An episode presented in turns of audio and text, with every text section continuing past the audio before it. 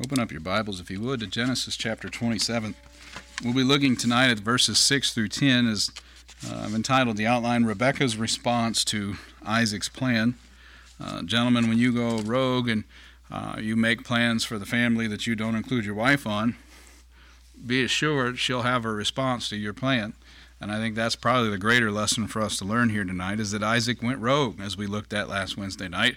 Isaac made some decisions for the spiritual blessings of God that went against what God had said would be the case, and went against what Rebecca had hoped would be the case. And tonight, as I said, we'll see uh, her response to Isaac's plan. Genesis 27, starting in verse 6 And Rebekah spake unto Jacob her son, saying, Behold, I heard thy father speak unto Esau thy brother, saying, Bring me venison, and make me savory meat, that I may eat, and bless thee before the Lord before the Lord before my death. Now therefore, my son, obey my voice according to that which I command thee. Go now to the flock and fetch me from thence two good kids. This is uh, not children, these are young male goats of the goats. And I will make them savory meat for thy father, such as he loveth, and thou shalt bring it to thy father, that he may eat, and that he may bless thee before his death. It's, this seems to be an immediate response to what we read in the first five verses of the chapter. Based on her phrasing here, I heard thy father speak unto Esau thy brother, it still seems uh, very likely that she was not brought into that initial conversation between Isaac and Esau. I do want to read those first five verses again now, but now that you've seen verses six through ten, uh, I think it's pretty safe to say that she was, if she was in earshot, but she was not uh, invited in. Uh, again, those first five verses read as follows And it came to pass that when Isaac was old, not close to death like he thought, but old, and his eyes were dim so that he could not see, he called Esau, his eldest son, and said unto him, My son. And he said unto him, Behold, here am I. And he said, Behold, now I am old, I know not the day of my death. Now therefore take, I pray thee, thy weapons, thy quiver, and thy bow, and go out to the field, and make me some venison, and make me savory meat, such as I love and bring it to me, that I may eat, that my soul may bless thee before I die. And Rebekah heard, and Isaac spake, heard when Isaac spake to Esau his son, and Esau went to the field to hunt for venison and to bring it. Just three points tonight, and uh, you know, based on what we said in the introduction, it probably won't be a very long night. Um, three points Rebekah's error, Rebekah's plan, and Rebekah's results. Uh, looking at Rebecca's error first, her motives may be more in line with God's revealed will, which we saw, um, we've read a couple of times now, what the Lord had told her while the kids were still in the womb, uh, while they were uh, giving her strife, giving her pains, obviously wrestling together. He had revealed his plan for them uh, all the way back in Genesis 25, I believe it was. Unfortunately, with the new Bible, I don't have it marked like I did before, uh, but you no doubt recall that from our studies. But their actions, the, the actions that she calls into play here, uh, to usurp and deceive her own husband were not in line with God's plan. Uh, this is not the first time we, are going to see it, not, uh, not the last time we're going to see it either. Uh, but the ends justify the means is a phrase of man not a phrase of God. It's certainly not biblical. It's not a proverb. The ends justify the means is what man says just before he does something horrible, like try to help God, try to do something for God, or try to prevent God. And it's utter foolishness. The ends do not justify the means. If God said this was going to come to pass, that the younger shall serve the older, then it's going to come to pass. God didn't require her intervention. God certainly didn't tell her to lie and be deceitful here. And again, it's not a phrase of God's general conversation.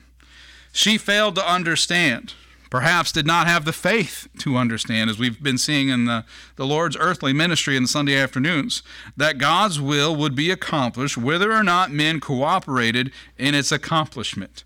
And we see that uh, countless times with Simon Peter, but even more recently with the nine disciples that were left behind as the Mount of Transfiguration incident happened, what they went through at the bottom, what they tried to do without the Lord. And when I say without the Lord, you recall again, this doesn't mean his physical absence. They tried to do it of themselves without faith. Without Jesus, we can do nothing. Without faith, we are also ill equipped. We can do nothing. What a great many lessons we can learn from this early family in the messianic line. And as I said, this chapter doesn't, doesn't paint a very pretty picture of Isaac's household. His will is to be preeminent in our lives, for it will come to pass. I don't know that we need to come up with a clever way to remember that. It's called will to begin with. His will. His will will. It's going to happen. He's the God of all the universe. There's nothing that he has foreordained. There is nothing that he has proclaimed. There's nothing that's been foretold that has not come to pass if it was already supposed to come to pass. The, the sequences of what remains kicks off with the rapture, and I have no doubt it will follow the exact sequence for which God had planned it, because he has no need to work around any obstacles. There's nothing that will come up unforeseen. Is it not better that we be familiar with his word and ways so that we can be found working in accordance with it and watching for his return? Would it not have been better for Rebekah to say, Oh, Isaac's getting in the way, perhaps, of God's will, but I can't wait to see how he's going to work this out. I can't wait because I've been told by God how this is going to happen, what's going to happen. And though Isaac is certainly uh, presenting a decent obstacle, it's no obstacle for God. It might be an obstacle for her faith, but it's not going to be an obstacle for God's will to come to pass. Instead of going to God in prayer, as you recall she did when these babies were struggling within her. Uh, ladies, I know I've never been pregnant, but is there a more helpless situation as far as uh, the pains and the things going on within your body than when you're pregnant? These two children fighting within the womb, she was left to a point where there was nothing she could do but pray. But here she's now convinced there's something she can do instead of pray. The universe hasn't changed. It doesn't suddenly orbit Rebecca. She doesn't suddenly have control now that she didn't have before. She depended on her own plans, a practice that would be characteristic of Jacob in later years. The blessing of God is not a magic that rests in word alone. His providence in plan rests in waiting until the time it is called upon. This is the very design of all these things. Recall uh, when when Jesus and the two angels visited Abraham at the tent, and Abraham was excited that this might be the time in which they're told that a baby is coming.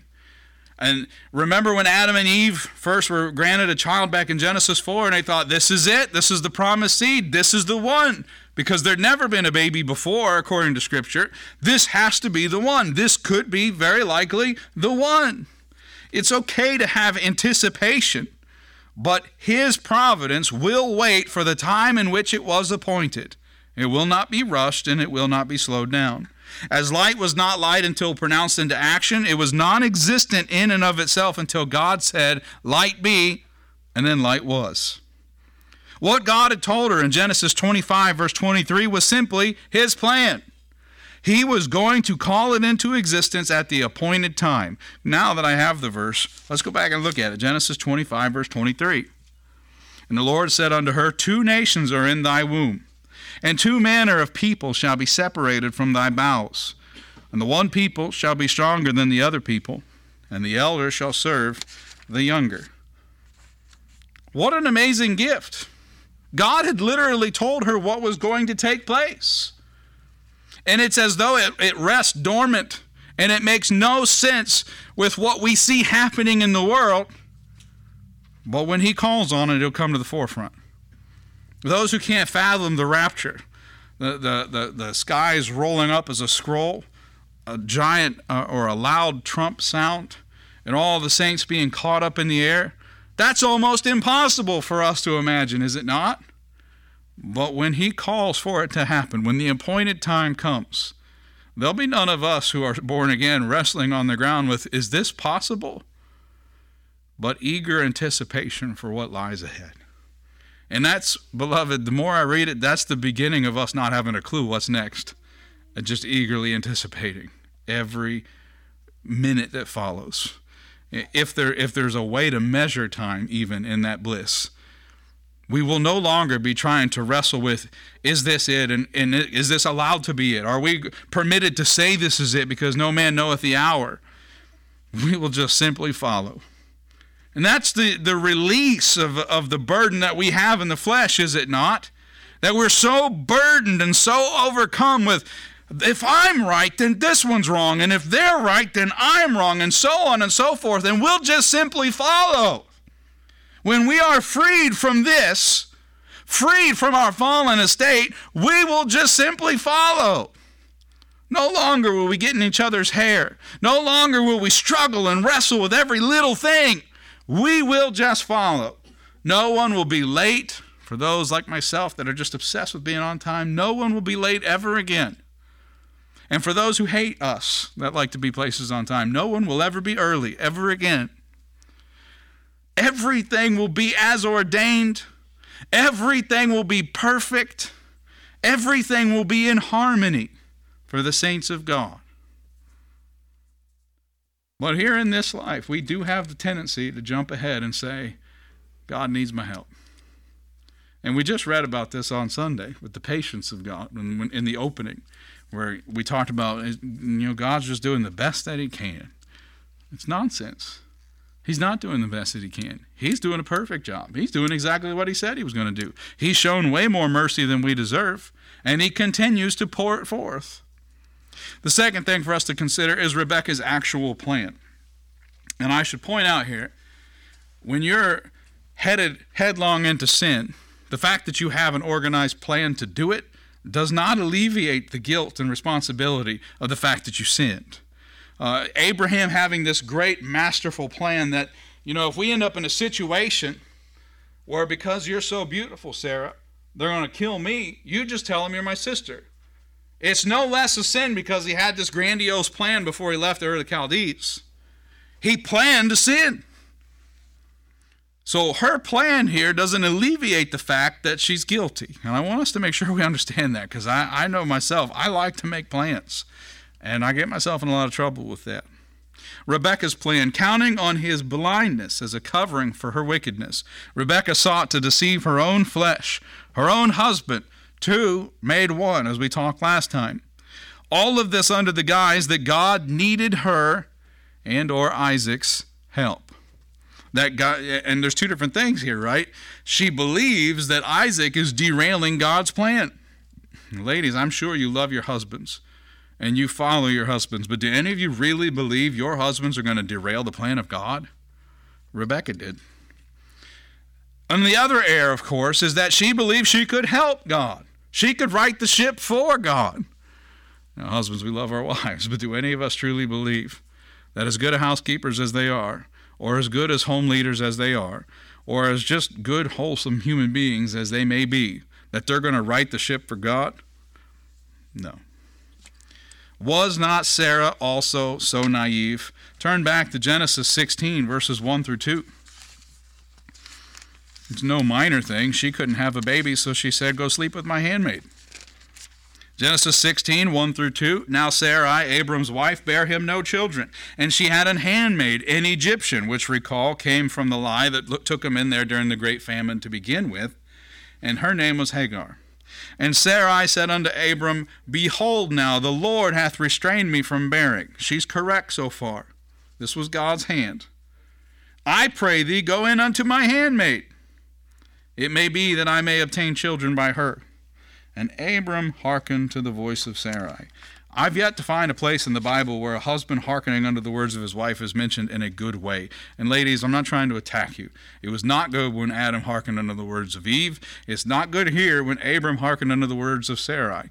Uh, and if we find a place where it's good, then I will repent and we'll focus on it for weeks if you'd like me to. But so far, it seems that the man is called to lead his home, not hearken unto the theories and plans of his wife to help God. And this is consistent with what we've seen since Genesis 1. These two acted on a God dishonoring proverb, according to Pink, that is not all not at all biblical, that of which states the Lord helps those who help themselves. That's not biblical. I know it sounds scriptural. I've had the same discussion with my mother a number of times, but the Lord helps those who help themselves is not scriptural. Not any more scriptural than the Lord will not put more on you than you can handle. Also, not scriptural. In truth, God helps those who have come to the end of themselves. He shows mercy to whomever he sees fit to show mercy upon. Romans 9 15 and Romans 9 18. There's two things she seeks to take advantage of here of her own husband, of her own flesh his lack of sight and his lack of taste. I want to deal first with his lack of sight, which is beyond spiritual sight. We'll see more of these details in the next portion of text, so we'll just hit the hit the highlights here or the or the overlaying details that we have in our text. That Jacob would simply be asked to stand in Esau's place, to usurp or supplant him, if you will. This whole plan hinged on the fact that Isaac's sight was so bad he wouldn't be able to tell the difference. All that Isaac asked of his brother in the first five verses of this chapter, all that Isaac asked of Esau, Jacob would now stand in or usurp and do himself at his mother's request. In fact, this might be the first recorded motherly guilt trip in Scripture. Listen again to the text where Rebekah says unto to Jacob, Now therefore, my son, obey my voice according to that which I command thee. Might be stretching that one a little bit. But this plan has to work. I mean, if you're in Rebecca's spot here, this plan has to work. There's no room for error. She's pleading with her son Jacob. You have to do this. You have to hearken unto my command. You have to do everything that your father asked of Esau so that he will give you this blessing. Would this be something that Jacob wanted to do? We are not really told at this point in Jacob's life. But this was not a request either. It was a command or a charge from his mother. She uses the word command here. This is what she commands him. He's not omitted of guilt as he did commit this action, but the scheme here was hers. Secondly, she seeks to take advantage of his lack of taste. I, Isaac is just not painted in a great light for someone who's going to live another 50 years after being so close to death in the first five verses. She's going to feed him goat, baby goats, instead of venison. I've not had goat, and it's been years since I've had venison, but I'm sure one is way gamier than the other. I've seen what goats eat. It will soon be revealed for us that it was not truly the taste of Esau's meat that was deserving of spiritual blessings in Isaac's mind, but rather the craft or the display of his skill, the fact that he would go and, and obtain to such an effort and be successful at it. It wasn't necessarily the taste of the meat. And of course, it was not deserving at all of the spiritual blessings of God. God's spiritual blessings do not hinge on whether or not you are the goat, like Tom Brady, of all other athletes or of all other men, and your physical attributes and your ability to attain. He shows mercy on whom he deems fit to show mercy on, not on whom is fit to receive the mercy. And this again we see in Romans 9 15 and 18. And we've already seen it here as we've begun to look at this household and the comparison between Jacob and Esau. The final point for us to consider is Rebecca's results. Again, we're going to see more of this as this plan is, is, is rolling here. We're really in the, in the setup phase here of, of of her masterpiece. But I want to continue with what we've got so far in the initial covering.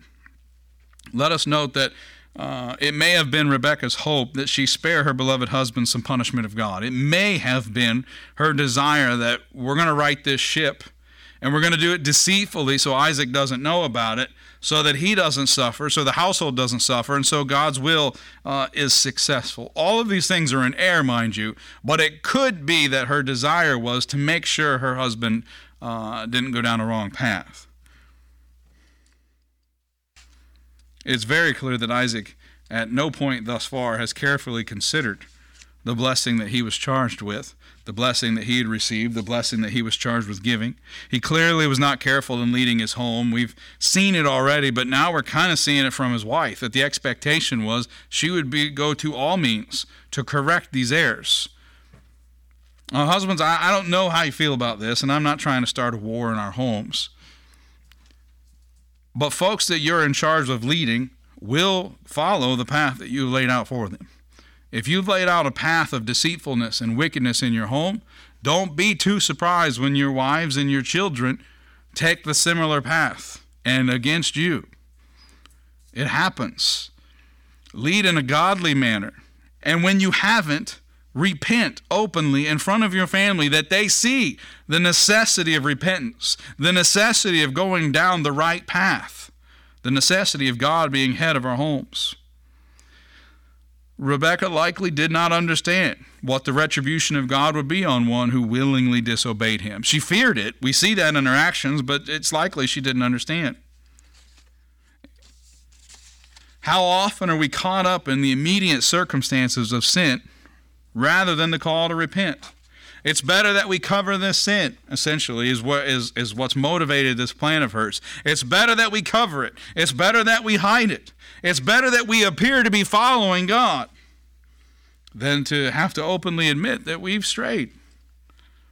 That's also an error. Repent, for the kingdom of heaven is at hand. Repent or turn or return unto God and openly confess unto Him that you have strayed and that you are not currently on the right path. That is the godly manner of handling a situation such as this one. Once we've begun the path of deceitfulness, it only continues. Rebecca paid dearly for her sin. She never saw her son again. Listen to the conclusion of this chapter, Genesis 27, uh, down in verse 41. We're just going to read verses 41 to 45. And Esau hated Jacob because of the blessings wherewith his father blessed him. And Esau said in his heart, The days of mourning for my father are at hand. Then will I slay my brother Jacob. And these words of Esau, her elder, uh, her elder son, were told to Rebekah. And she sent and called Jacob her younger son, and said unto him, Behold, thy brother Esau, as touching thee, doth comfort himself, purposing to kill thee. Now therefore, my son, obey my voice, and arise. Flee thou to Laban, my brother, to Haran, and tarry with him a few days until thy brother uh, until thy brother's fury turn away, until thy brother's anger turn away from thee, and, for, and he forget that which thou hast done to him. Then I will send and fetch thee from thence. Why should I be deprived also of you both in one day? Now, I, I want you to recall, I know we've jumped ahead uh, a few months back to what happens when he goes to Laban. Here now, this is a scheme of mom's that landed him there. And before you think I've gone too far with this, I've said before that if I save you, if I've given you the hellfire and brimstone sermon that brought you to the pulpit to give a profession of faith, and I'm really the one that saved you, so to speak, I have to keep you. You've heard me say that. And we have an example here. Rebecca sought out in her plan to save her family from disappointing God. The results She's got to step in and command Jacob again. And again and again and again. You got to flee now. She has to direct every step he takes because he's not on God's path anymore. Now, we know God's going to use it, so when I use that phrase, understand what I mean here. God's will still going to be done. They're not greater than his will. But because she stepped in, she now has to step in again. She's going on hearsay, as you hear in the, in the text, which I don't believe is not true. But she was told, we see in the text, what Esau said. She didn't hear it herself. Before she acted on what she heard, now she's acting on hearsay. This is a fear. This is a, is a doubt and a lack of faith, is it not? One started with uh, an eyewitness example as Rebecca saw or heard what Isaac intended to do. And now she's to the point by the end of the chapter that she's responding uh, to what she's heard other people say. Could be the case. And that's what we do. When we follow down a path of wickedness, when we followed and chased down our favorite sin, and we've landed on top of it, we've got to lie people away from it. And we've got to lie it back under the dirt so that nobody sees it. And we have to treat it like uh, Gollum from Lord of the Rings, our precious. We have to protect it. We have to pretend it doesn't exist so that it can be ours and ours alone. And this is where Rebecca ends up. She sends her son away. He ends up in a horrible situation, as we'll get to in future chapters. To her husband, she would later say in verse 46, the last verse of this chapter, I am weary of my life because of the daughters of Heth. If Jacob take a wife of the daughters of Heth, such as these were, such as these which are of the daughters of the land, what good shall my life do me? I wish time would permit to make a comparison between Rebecca sending Jacob to Laban, essentially, and Abraham, Abraham sending his faithful servant to the same place. Because it's the same home, and this, this goes back to that, that statement that we opened with that the means ju- are justified by the end. They're not. They end up in the same home with a very different experience, and you can really track it back to the motive that got them there. Abraham makes the faithful servant take a solemn vow. Uh, you might even say Abraham somewhat made a believer out of that servant because that servant's praying all along the way, is he not? That the God of his master would be, uh, would be rewarded for his faithfulness. And Rebekah, in deceit and in fear from hearsay, as we just heard, now sends her son to the same place. A very different motivation. Very different motivation. As we close, we've got to consider the state of this household. Dad attempts to defeat the plan of God's will in the opening verses of the chapter. Is it wrong for us to lay out a plan for God to have to work around? I know God desires this, but this is what I desire, so I'm going to lay the two side by side and I'm just going to detour, and God will just bring us back. Sometimes He does, and He'll wait a whole generation. Sometimes He'll do exactly what He intended to, but you will suffer great loss along the way. Can man thwart God? Faith tells us that God will not be undone, He will never be destroyed. Mom, then, in the text today, attempts to help God. In the verses uh, in the verses that we talked about tonight, this may be what we most commonly feel is our role, but we are hopelessly wrong. You are not called to help God. He did not need our help to accomplish our deliverance, and He most definitely does not need our help to save others, preserve the church, nor in keeping any of His many other promises. Consider what it would say of a God if He did.